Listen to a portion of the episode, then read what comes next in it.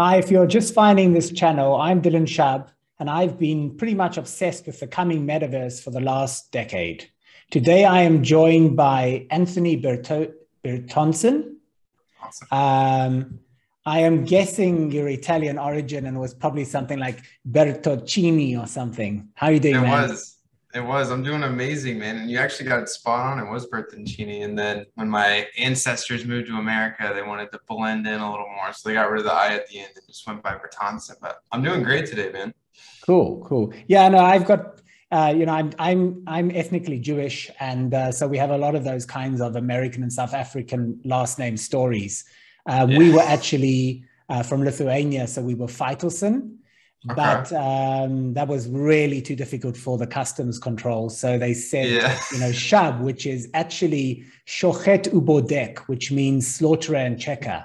So he basically Dang. gave his job profession instead of his last name, and here we are. That sounds the, the, the second one sounds way cooler though.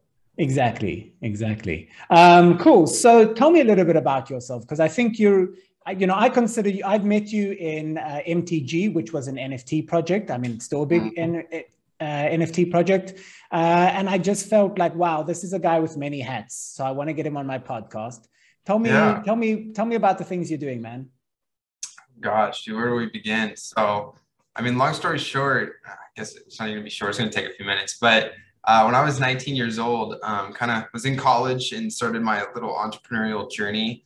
Um, I got into videography and photography right away, just because that was a passion of mine. I loved doing it. It was a hobby. Uh, and within six months, I managed to turn it into an actual career. I got an opportunity to move down to Scottsdale, Arizona in the United States and start co-hosting um, some entrepreneur incubators and like networking events. I was doing the content creation for all the events, but we were having a ton of huge speakers come down there um, and had 300 to 500 people come to our house during these events. It was awesome. And just during that time period, I expanded my network a ton when I was 19. And long story short, that kind of ended up failing after about eight months. I moved back to Kansas City, Missouri, which is where I'm from. Um, still kept up with the content creation. And around that same time, I saw Gary Vee talking about uh, TikTok a ton, um, which is when I began my start on TikTok. And within six months, I just, you know, I didn't, I've been doing personal branding for like two years prior and then all the entrepreneur events so I kind of had it down. So when I finally went to start growing my own personal brand, uh, I think we went zero to a million in like six months time. So absolutely crazy. From then on, um, I've been self-employed since I was 19. I started an agency as well you, when I got you little. saying you. you know, I'm I'm I'm, lo- I'm I'm thinking who my viewership is, and you keep saying 19. Um, how yeah. old are you now, Anthony? 22. 22. Okay. So, you know, I mean, three years is a long time in the space. I know. Yeah. But I mean, it's like, you know, it's like I've shoved a lot. I've shoved, I, I do. I've just done a lot in the last few years. And then as you can kind of see here, if we're doing some recording, I have 19 tatted on my wrist too, just because it was a substantial year for me. Right. Um, but to quickly finish that story, when I got back here, started making content on TikTok. Um, on top of that, I have always been passionate about e-commerce and doing media buying. So I started a little digital marketing agency and then got a little burnt out from content creation. I still do it a lot, obviously, but uh, I came across NFTs also because of Gary Vee, coincidentally. I mean, it's changed my life like two or three times now. And uh, about three or four months ago, I started doing my research, did about a month or two months of research, managed to have some friends that launched projects in the space, uh, Magic Mushroom Clubhouse, Brett, and then uh, Astroheads and managed to get a hold of a couple of those without putting any of my own money in. So, you know, I got to tangle around with OpenSea, see how the buying and selling process worked before investing any of my own money. And then as literally like January 1st, I started trading with my own money um, and it's going pretty well so far. Cool. So let's let's before we go into NFTs, you know, I've got the privilege of having a long form podcast, so I can yeah. kind of delve into a few topics.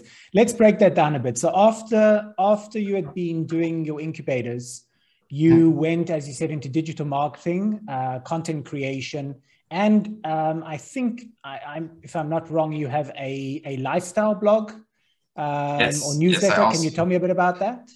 Yeah, so that's honestly probably my main focus right now. I completely forgot to mention it when I explained that story, just because there's so many different things I try to do. But um, no, it's good. Yeah, no, it's good. So during that time period when I got on TikTok, like I mentioned, started gaining a following, I wanted to you know, take my audience off platform and kind of build a community just because I know that on social media, it's kind of, you know, trends come and go. Your audience, the engagement's super high sometimes, and a year later, you might not be as popular. So I wanted to get them off platform. So I, you know, started a Discord server and then also started collecting emails for a newsletter. Um, and for about a year and a half, I was doing it for free. I was writing these sick ass, uh, you know, motivation and self development newsletters.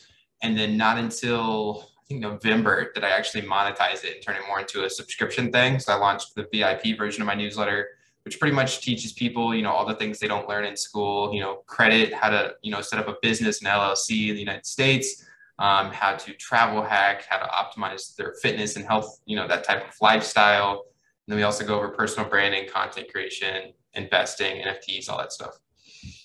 Uh, very cool. And um, I, from our conversations, I believe uh, wellness and health is something you take pretty seriously, right?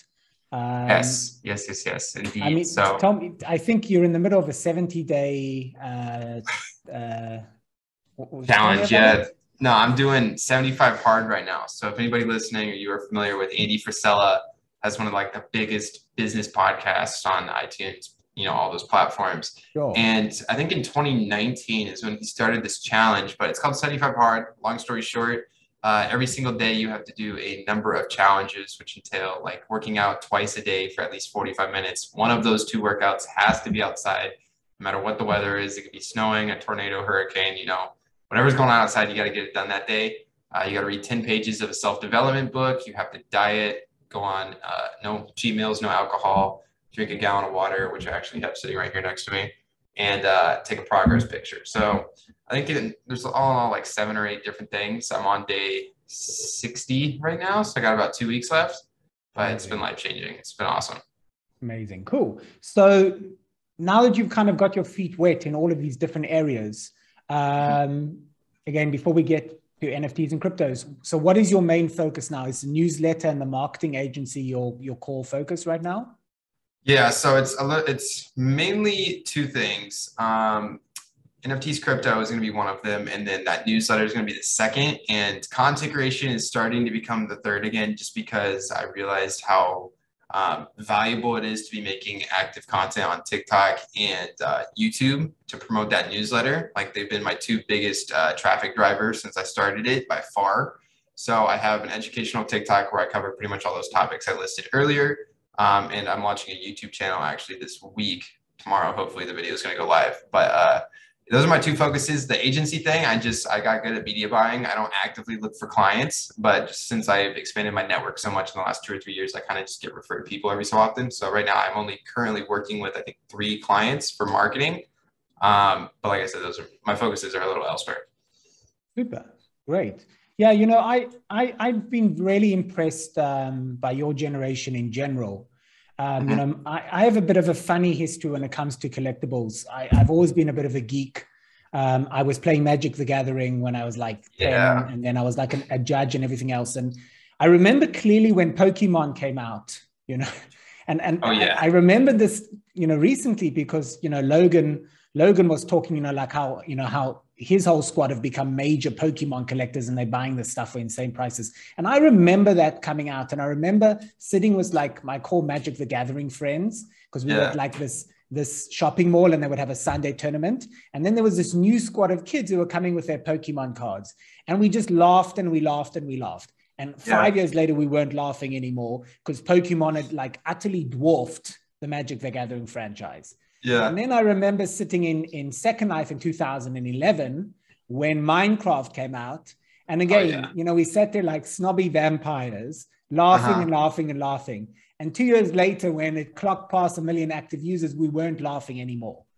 That's and um, so when when I heard about like Beeple NFT selling uh, yeah. for 60 million, I was like, holy shit, I'm not doing this again where yeah. are where where is the next generation you know i was watching quite a few of those influencers at the time i love podcasts and uh, mm-hmm. quite a few of them have started making fantastic material and yeah. uh, i just dived into nfts even though it really was much more undeveloped right in other words you know if you're looking for fantastic graphics right what we yeah. would call high fidelity in the industry so you're going to look for a game like fortnite and mm-hmm. yet i think anyone who's been in the NFT space for a while or crypto for a while knows that there's something really exciting happening over here. It's almost like we're starting, you know, back back with pixels and like really easy yeah, stuff. Yeah. But the speed at which uh, we're catching up is insane. It's developing extremely fast. I agree. Yeah. Yeah. Cool. Okay. So then, so you said you you bumped into some Gary Vee content uh, mm-hmm. and and had a couple of friends join the space. Uh, so yeah. how long have you been, would you say, investing in NFTs? Uh, actively, I've only been trading for about a month now. Um, I've been in the space though for I'd say three months. But you know, Gary, like I said a little bit earlier, has completely changed my life like two or three times. It started with uh, he's the whole reason I went down to Arizona and started that stuff in the first place because I was providing free value through Instagram DMs, uh, which he talks a lot his, about his book, uh, Crushing It. And then when he started talking about NFTs and stuff on his podcast and on YouTube, I immediately hopped on it did my like two months of research. I think he only recommends like two weeks, but you know, I like to very, I, I like to analyze and understand everything before really getting into it. Um, so I did that for about two months, and like I said, only been trading for about a month now, but it's going extremely well. Fantastic. And then you mentioned a couple of your friends have also been in the space. Uh, do you, you know Brett and a few others personally, or you met them online, or what? Yes. Yeah, so I met Brett and then Brandon Priest and a few other guys in Vegas actually in November. We have a lot of mutual friends. Um, another YouTuber named Sebastian Ghiorghiu has been a buddy of mine since those Arizona days in 2019. And now, since Brett and Brandon are all living down in Arizona, they've just all somehow met. And then in November, we all had a little meetup in Vegas, and that's where I kind of met Brett and Brandon for the first time. They're actually from my hometown, coincidentally, too. So we have a lot of mutual friends. So kind of hit it off right away. Fantastic. Yeah, I, I consider all of those names you just mentioned to be the new guard and they uh, they're doing a fantastic job because they've all arrived really since NFTs exploded in regular drops, right? I you know the original kind of the old guard arrived, you know, when when Bored Apes was happening, the, there was there were not many drops happening at a single time, and yeah. now you know there are so many drops happening every week uh, that that these guys have basically helped education become part of the meta right? Seb is doing these great videos as well. Brett and uh, Kosher Plug and these guys are creating alpha groups to help to help make smarter investors or just yeah. kind of sift through the content overload. Mm-hmm. Um, mm-hmm. So yeah, I'm I'm you know I've gained a lot from them as well. Um, yeah. And, you know they've all done a couple of recent drops, and I you know I, I hope we see more of that. Um, cool. And uh, did you have any involvement in crypto before NFTs, or was it literally you jumped in straight into NFTs? Um, I was dollar cost averaging into Bitcoin for the last like year and a half. Um, but other than that, no, wasn't really. Occasionally traded some altcoins and stuff like that, but apart from Bitcoin being my main investment, no, nothing, nothing else. Cool. Okay, something I want to ask you about is, you know, mass adoption is a major question right now, right? At some, mm-hmm. I, I, I, believe, and again, I don't even know where this figure is from, but something like five percent of the world know about NFTs, and a much smaller yeah. number actually have bought one, right? And um, you know, one of the things you see so often with NFT drops recently is like people like, oh wow, you know, Justin Bieber bought in, or you know, some sports person bought in. Wow, this is going to moon, right? And then it doesn't. Yeah. people like cry and what's going on, and yeah. um, and you know, I I was listening into an AMA with one of the founders of Creepz, and he's mm-hmm. like, look, guys, of course we want to do serious marketing. But you know, just throwing NFTs at celebrities because they send us DMs all the time, give us a a, a, a NFT and we'll give you a shout out doesn't yeah. necessarily help because although they have 100,000 viewers, how many of those people are actually then buying into NFTs, right? The, the conversion yep. rate, if we were to use marketing lingo. Um, mm-hmm. So now that you're making content again on TikTok, um, what has been the response? Like, has it been a positive response? Are people asking quality questions? Do you see some of your viewers are actually joining the space? Um, so I kind of want to touch on yeah, yeah, yeah. So I kind of want to touch on two points. I want to touch on the whole celebrity thing because I actually had a big learning lesson in the space this past month in regards to that.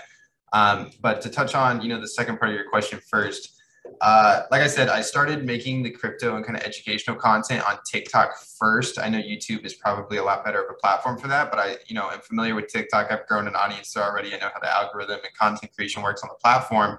So I started literally a month ago, have already hit about 35,000 followers on that account since then. But the response has been extremely positive. Somehow I've managed to um, you know, target that specific niche that is kind of already familiar with NFTs. I actually haven't been getting a whole lot of questions in regards to like, what is an NFT in the first place? You know, stuff like that. Unless the video goes super viral and then you know you start targeting a bunch of people. But right now I'm averaging anywhere from probably I'd say 10 to 50,000 views per video. Um, and a majority of those people actually are already pretty familiar with the space. They know how whitelisting works. They know, you know, how to go mint a project on Etherscan. Uh, so it was actually quite surprising, contradictory to what you would expect. Oh, cool. No, no, that's that's that's very positive. And then you wanted to touch on celebrities. Yeah, yeah, yeah. So going off what you just said in regards to you know having celebrities promote projects and celebrities launching projects, this past month I had an experience with Lana Rhoades' project, CryptoSis. Yeah, I got whitelisted for that on just a random Twitter thing. I was like, okay, I won the whitelist spot. Might as well kind of follow along with the project, see what happens with it. And going into it, I already was very um, nervous uh, going and minting the project because I noticed right away, like everybody, if you've been in the NFT space, it's already kind of, um, you know, a little hesitant on Instagram projects. But the main traffic driver that she, you know, was utilizing was her following on Instagram. And she has like, you know, 3 million plus followers, I think, on Instagram. And like you said, a very small percentage of those people actually know what NFTs are. They know how to go to Coinbase, buy Ethereum, transfer it, make a MetaMask wallet, and actually go buy, you know, a project on on Mint. Um, so, you know, after launch, immediately the price just started tanking. Like I think you could mint for 0.08 Ethereum. Um, I did the max of three, and within like 30 minutes, the price was pretty much at the exact same price uh, you minted for, and didn't even sell out the mint yet. Like it just tanked. And the main conclusion I could come to from that is that all of these people that came from her Instagram that you know did barely any research on how to actually invest into a good NFT project started, you know, fudding out of the project when it wasn't making them, you know, four or five X right away. And a lot of people were selling for losses because all these people that are first time buyers on OpenSea, they got to pay that, you know, first time seller's fee. They have to deal with royalties, um, you know, with the project, the OpenSea fee, all this stuff. So people were losing tons of money. And when the public sale came around, nobody wanted to buy the public sale because you could go buy on OpenSea for cheaper than what the public sale mint price was.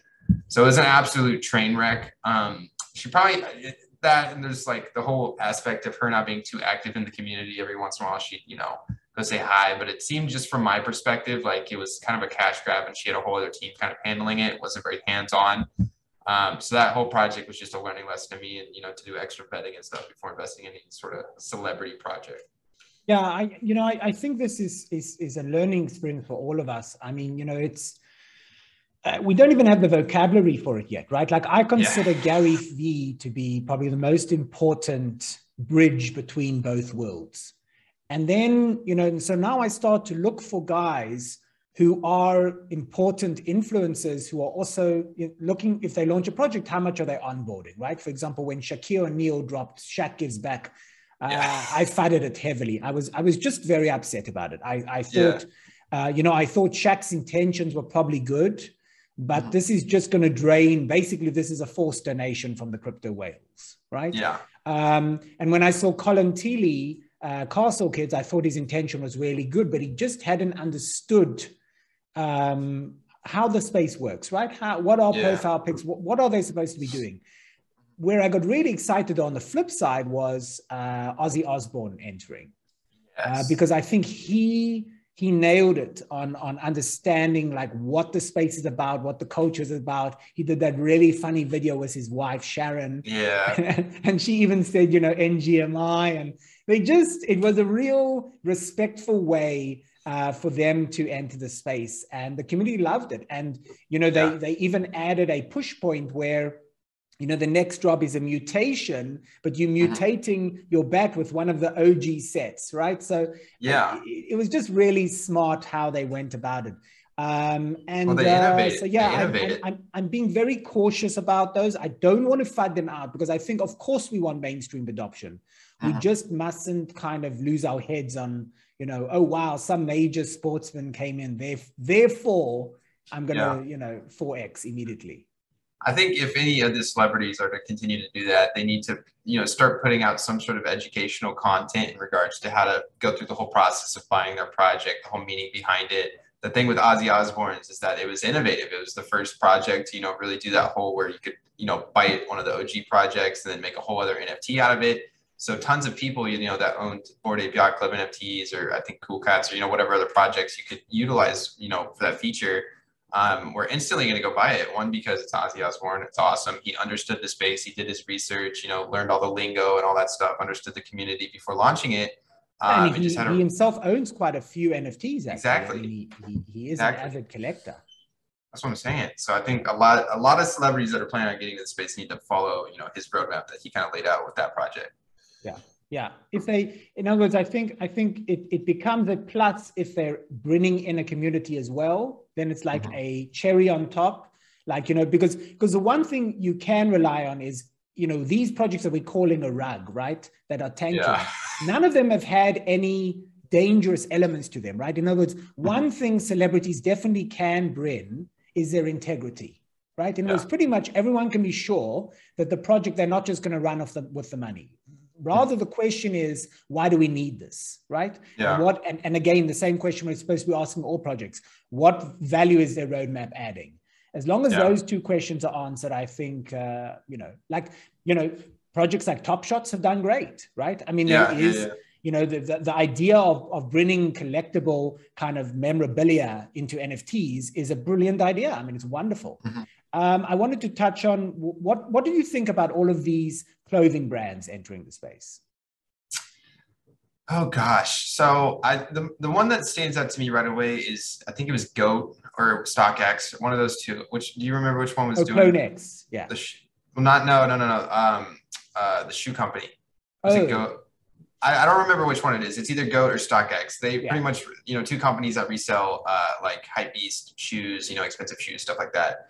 And the main reason they stood out to me is because I thought the model made extreme sense so to quickly explain what that looks like is right now you can download like the Go app or StockX app and you can go on, you can buy these shoes, they'll ship them to your house, stuff like that. And a lot of people that are in that space, you know, are more so collectors than they are people that are going to go wear $5,000 pair of shoes around every single day. So what they did was you were able to go purchase an NFT of the shoe.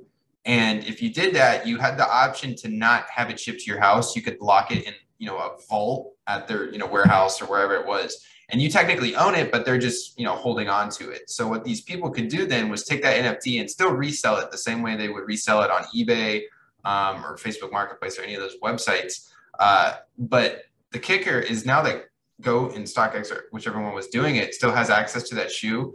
They're kind of gaining um, the royalties off those secondary market sales that they weren't getting when you know people would go buy their shoes, they'd get it, and then they'd sell it on eBay. You know, eBay that's a whole other platform.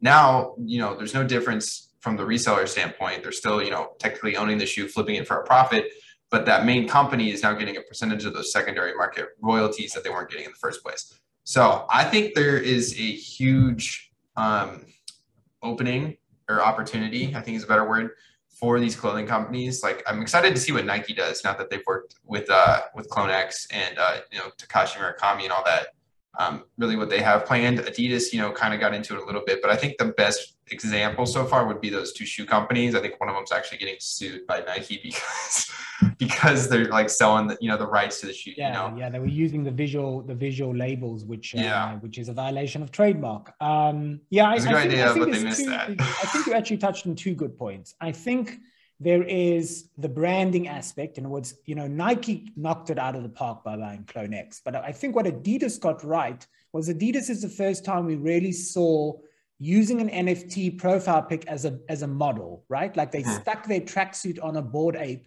And that is yep. an iconic image I think that we're going to have with us for a long time. And yeah. anyone, you know, who's in fashion knows fashion is a flex, right? And so if you've got the entire Twitter kind of with these apes wearing your tracksuit, that yeah. is uh, an invaluable amount of, of kind of, you know, branding Mm-hmm. Uh, and so, you know, that has a value to these to these enormous um, conglomerates, uh, Louis yeah. Vuitton and so on. So I think there's that aspect that I'm really excited about is kind of the global brand or the Coca-Cola effect, right? I would call that the Coca-Cola yeah. effect, right? Coca-Cola has has managed, like Madonna, to stay in our faces front and center decade after decade and, and yeah. always be the first choice that comes to mind, right?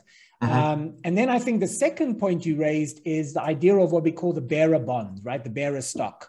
This yeah. NFT entitles the bearer to collect X, Y, and Z, right? Uh, the most famous use case of that is actually gold. Um, yeah. You know, gold was redemption, you know, you could redeem this certificate for a gold bar. And, and mm-hmm. as you said so correctly, the ongoing royalties creates a major incentive for these companies uh, to to do the maintenance, right? Like I know yeah. that on the Tim Ferriss show, he discussed how wine, boutique wine companies and whiskey companies could m- majorly jump in on this, right? Because sometimes yeah. they have like waiting lists for 40 years, right? Mm-hmm. Like for your pickup. Yeah. In California, you've got these places. And if someone could constantly sell that on, right, because they, whatever, they're going to sell it as a profit, and the company itself is getting royalties from those secondary sales, that's an amazing win-win. I agree. Something I've actually thought about recently is when you know NFTs start to become more mainstream in you know the next three to five years, maybe more. Um, I think eBay and like Facebook Marketplace and all these sort of secondary market reselling websites are going to you know go out of business almost. You know, like if yeah. people were able to start these major companies are able to start selling digital ownership to all their products and claim the royalties from secondary market sales on it, I don't see a purpose of ever listing anything on those websites anymore. Yeah.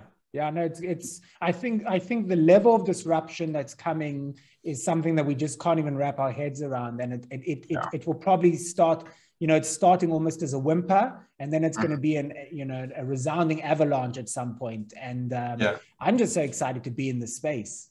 We're early. We're extremely early. Really early. I mean, what was know, it? This... There was. I said there was only what like a million wallets currently trading NFTs, something around there.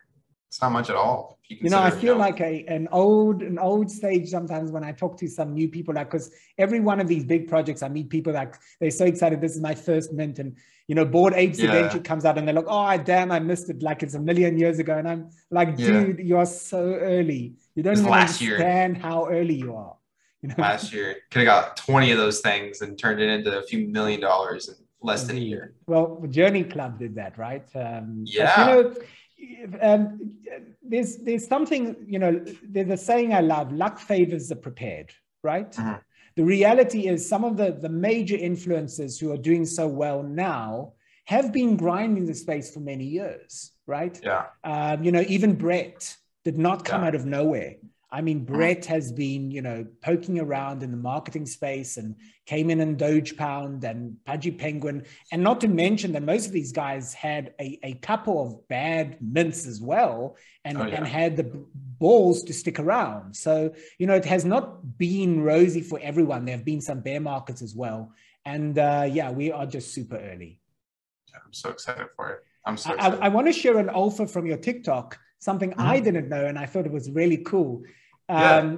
You mentioned that Instagrams, because most of the, the NFT space is on Twitter, a lot of these groups, when they do Instagram whitelist offerings, it's yep. much easier to get on that, that list. Tell me about that.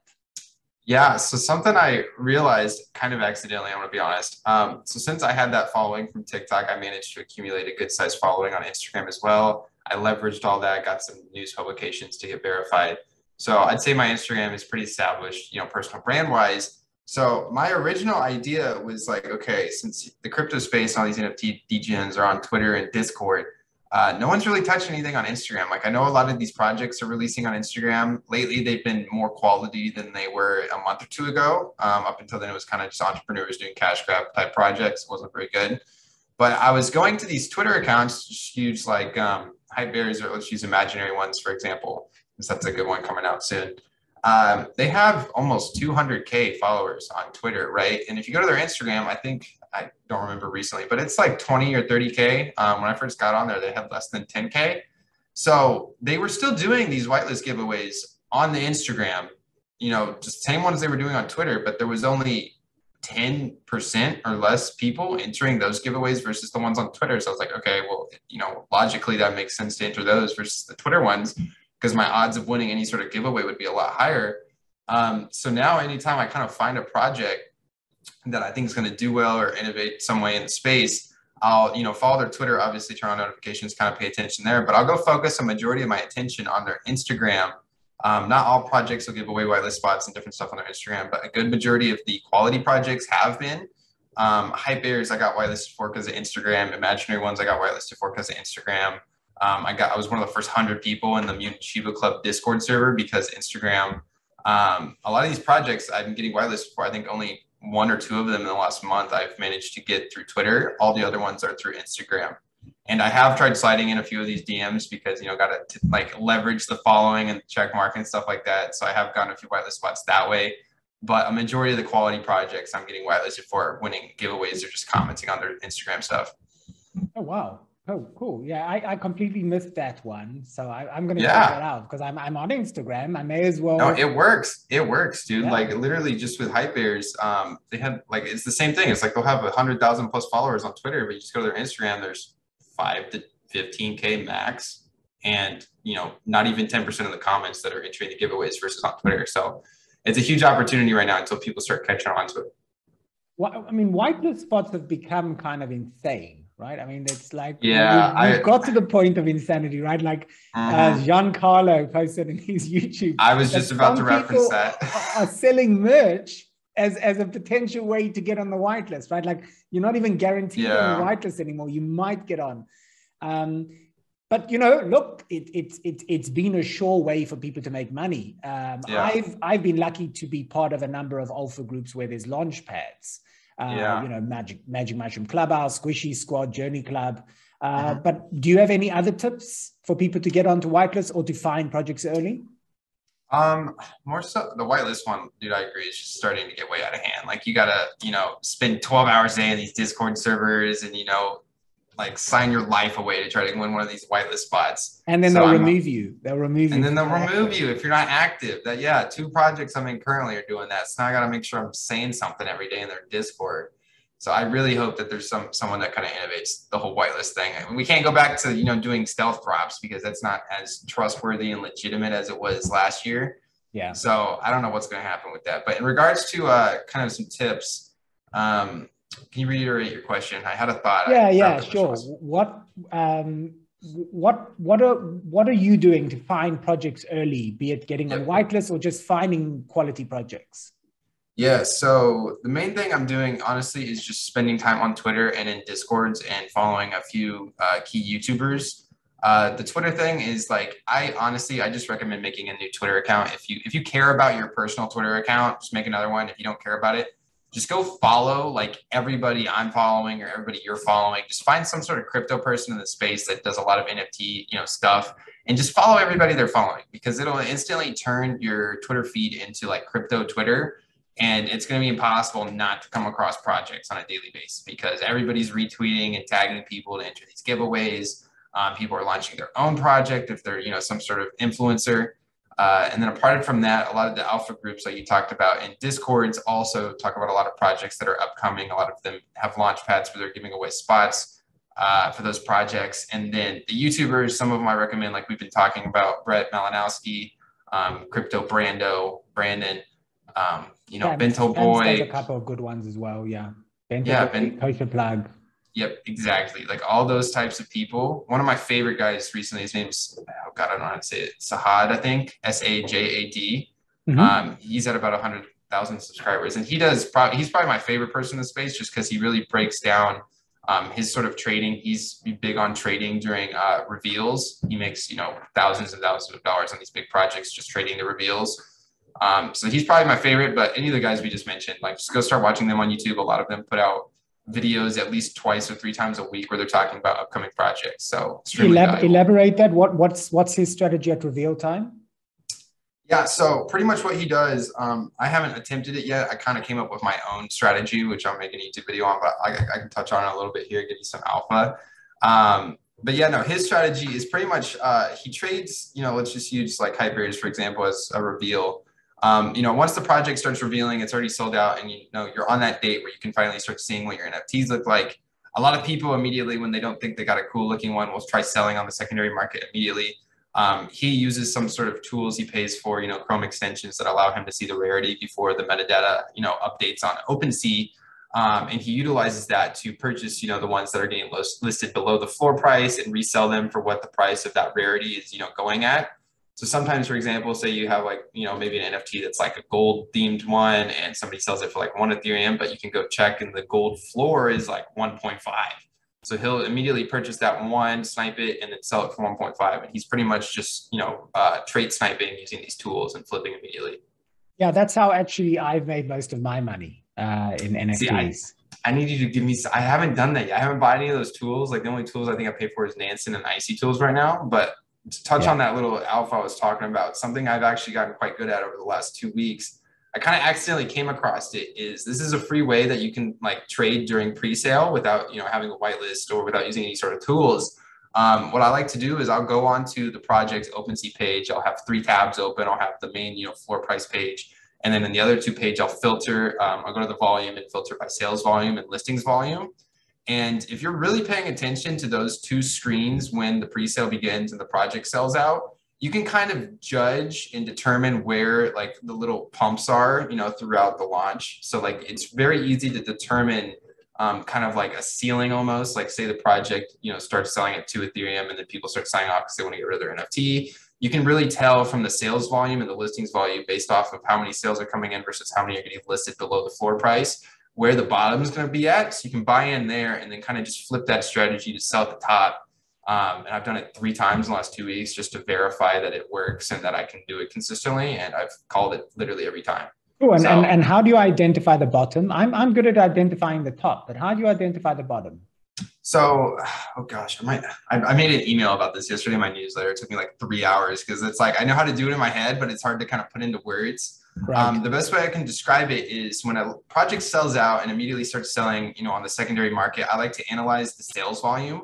Mm-hmm. Um, you know, normally people like listing to get rid of their thing. So a lot of people start undercutting each other. So right. in the sales volume tab, um, you want to just make sure there's like, let's just say there's five to 10 sales per minute coming in. And then on the listings tab, maybe there's over five to 10 per minute. So obviously there's more listings coming in that there are people buying. Um, and a majority of the listings are under the current floor price that's showing on that third tab I talked about. So let's just right. use like one Ethereum, for example, as the floor. When you're paying attention to this listings page, if you're seeing that over like 50, 60% of the listings coming in are either at the floor or below the floor, that means you're probably going to keep going down a little bit until you see that a majority of the listings coming in are starting to be above the floor price. Um, and while you're kind of analyzing that, you want to, you know, keep an eye on that sales volume because if the sales volume is staying consistent while that's kind of shifting on the listings volume page, you can kind of determine based off that where the floor is going to be. And once, you know, it gets 50 to 60% more of, you know, being above the floor listings. Right. In other words, the high volume is still showing there's a lot of interest in the project. It's yeah, yeah, yeah. Which, which way the wave is is is turning. Exactly. You just the main thing is paying attention to that listings page and kind of just determining what point a majority of the listings start to be above the current floor price. Yeah, and, and I, I would also add to that that you know unlike you know maybe traditional technical analysis, one other thing yep. that's really important is sticking on the Twitter. You know, have a tab open with the Twitter with that yep. you know that that project's hashtag and, and be in their Discord and see mm-hmm. how much excitement or how much fun is over there, right? Because, um, you know, I, I had Captain Bad from Fresh Drops on the other day, and there have just been so many screwed up mints recently and revealed. Yeah.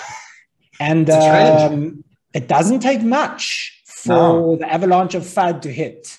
Um, you know, literally Pixelmon yesterday, for example, absolute chaotic launch they had selling out their Dutch auction at three ETH or whatever, and then you know the floor dropping to under one Ethereum within like two or three hours. Um, yeah. That was another example where I just did my little thing. If you like did that strategy I just talked about on that, you could have made one to like 2.5 Ethereum trading the two or three big up and downs they had on the way down. Amazing, amazing, nuts. Um, I want to I want to do one story with you before uh, we we close this up. Um, I, I'm I'm a bit of a foodie. Um, okay. So when I saw that you had had a food story, uh, I just, I just, you know, it, it, behooves me to embarrass you a little bit. So tell me what happened yeah. there exactly. Yeah, yeah, yeah. So what uh, what he's talking about is on my Instagram page, and I, I made a YouTube video about it, Will, but you can get the gist of it from the Instagram post. Um, one of the most recent times I was down in Miami, I think this was in November, I want to say. Um, I was down there and I hit up a buddy of mine. His name's Brian Breach, uh, literally the king of going viral and getting posted on international news publications and just news channels. This guy is a genius when it comes to just making good content. um, I hit him up and I was asking him like, yo, let's collab on something. Let's do something crazy out in public. And uh, he was going to brainstorm about it. But on the same call, he mentioned that he was on a TV show called Dining Divas TV, which runs in South Florida and, you know, a little bit, you know, all, all the state of Florida. If you're down there, you probably have heard of it if you watch, you know, some TV. But he yeah, was on that channel. yeah, exactly. So he uh, he mentioned that they were looking for a guest that week, that someone like backed out or something. They needed a new guest. So he plugged me up, got me featured on this TV show, you know, like I said, called Dining Divas TV, which is pretty much a group of Latinas that go around South Florida, go into just like the nicest restaurants. They try the entire menu, they taste test the whole menu, have all the wonderful drinks at all the restaurants. And then there's always a segment in the video where they bring on some sort of, you know, creator, influencer, celebrity, something along those lines. Uh, and they interview them while trying all the food. So that was pretty much the show. Um, I go in, we go to this nice restaurant a little bit north of Miami, and we try the entire menu. And normally, when they bring on these guests, they like to, you know, end it with some sort of gag or joke or, you know, funny sort of entertaining moment. And since I do story times on TikTok, I, I haven't mentioned that this entire episode, but I became popular for doing comedic story time. So I wanted to come up with some funny idea um, that would fit into my demographic. I could post it on TikTok and it would do well um, and everybody that was watching the episode could go see on TikTok, and you know it fits the mold. So what I came up with was like, okay, we're trying the whole menu at this nice restaurant. Like obviously the tab is going to be, you know, upwards of a few thousand dollars, including drinks and all that stuff. Like it's easily up there. Dessert. So I was like, okay, what if like towards the end of the episode or my little segment, you know, I am like, guys, thank you so much. I'm gonna get the tab for you. I'll get the tab, even though it was, it was compensated. Nobody knew that if they were watching it, but um, I was like, I'll get the tab, ladies. I got it. And they're like, oh my God, that was so nice. Thank you. And they're like hyping me up. And then uh, when the tab comes, I check out the tab. It's like 4000 plus dollars. It's like, it's a ton of money. I'm like, oh, I don't got that type of money. I can't afford that. Like, right. So I do this bit. This is my outro and my exit to the, the segment. It's like, guys, I'm gonna get up and run to the bathroom real quick. I'll be right back. And we can, you know, head out, do whatever. Um, and I get up to go to the bathroom, and then they cut to a camera angle where I'm like starting to walk, and I kind of turn around and make sure they're not looking, and then I just beeline it towards the front door and I leave. And that's kind of my thing. I just left them with the tab. There's a funny video. If you want to check it out, it's on my Instagram, which I'm assuming you'll share the link to it somewhere somewhere along this podcast. Uh, but yeah, that's the gist of it. It was it was that's super great. funny though. It did well in the the cut angles. It, it looked really funny. Cool. Yeah, no, no, I love, I love food channels. Uh, I, I love the competitions and all of that. So yeah. I've actually heard of Dining Divas, and so I'm like, oh, you know, I'm just flipping through your Instagram and stuff, saying I better check out this one, and I just, I, I really so laughed out loud at that. So well done. That was a really good gag, man. Thank you. Um, I appreciate it. What are you most excited about uh, in the NFT and crypto space right now? Oh, gosh, um, honestly, just the entire thing. I think uh, crypto gaming, like a lot of people have been preaching lately, is going to be huge this year. Um, Neo Tokyo, I would say, is the project that's kind of you know paving the way in regards to what the success can possibly look like early on for these projects. But I just think it's about to completely transform. The gaming industry is huge. Literally, the Twitch you know co-founder tweeted out, I think it was today or yesterday, that you know he's the founder of Twitch and he thinks NFT crypto gaming is going to be way bigger than Twitch um, especially like play to earn games. I think that is like the whole thing that's going to take over this year, whether that's NFTs or, you know, um, altcoins, different cryptocurrencies that just are successful. So just being involved in this space and kind of just watching it develop and then furthering my education on, you know, trading and collecting uh, has me the most excited. And then obviously, like we talked about a little bit before this, I have a project that I'm working on that's coming uh, around summertime, hopefully before Ooh, summer. I'm going to launch it. Tell us, tell us, tell us what you can. Yeah. So, uh, it, long story short, it's going to be. Um, I kind of wanted to touch on this earlier, so I'll touch on it now. Um, I think one of the main ways a lot of you know mass adoption is going to happen is with NFT projects that have a ton of real world utility. I think that's going to be able to make the most sense to people that don't know what NFTs are. Um, the way I always try to describe you know NFTs to my friends is like picture like the American Express black card, the Centurion card. Um, obviously, it's just a piece of metal, it's a piece of plastic, but it has you know use cases in the sense where you have a certain you know fund you get to spend on it. Um, it gives you access to 24/7 concierge, all these private clubs, dinners. You can get reservations that are sold out that you couldn't get otherwise. Like there's a bunch of use cases for it. So um, my project specifically is going to be targeting the fitness and health space, just because that's where a lot of my passion lies. Apart from crypto and NFTs, is fitness. Um, so I just have a ton of real world utility uh, that I plan on providing with this project. And just to give you guys a little, you know, um, hint as to what it's going to be. Uh, if you want to live like a healthy lifestyle right now, what do you got to do? You got to pay for a gym membership. You got to buy fitness clothing. You got to maybe pay a ter- personal trainer, buy fitness programs online. If you don't know how to, you know, work out and make your own workouts, you got to, you know, pay for food, go shopping. Maybe you got to do recovery, go to a med spa, chiropractor, all this stuff. So what if there was a way where you could, instead of paying for seven or eight different things a month, paying different subscriptions, you could buy one thing that gives you access to all that um, every single month for free, as long as you hold that. So, so like a lifestyle credit card. Pretty much, yeah, exactly for the awesome. fitness and health space. Awesome. So yeah, I, I, I think I think a credit card is actually probably the best analogy uh, as we start to go mainstream. I, I really do, mm-hmm. uh, because you know we keep dropping this term. You know, your NFT is an access token into a community and all of these use cases. But until we start to see more of these real life use cases, people just aren't kind of clicking what that means. And um, you know, yeah, a black card used to be this mysterious thing, right?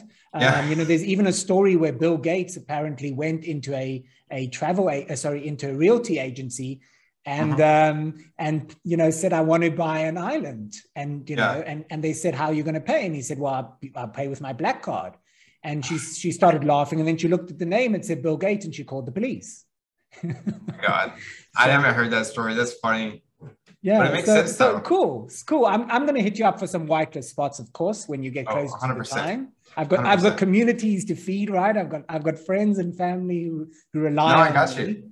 And you, uh, awesome. Well, thank you so much for joining me. And uh, for anyone listening, if this kind of content interests you, uh, I'm going to throw some links in for Anthony down below. And please like and subscribe. I'll be doing these regularly. Thanks, man. Sweet. No problem, man. I appreciate you having me on. Have a good day.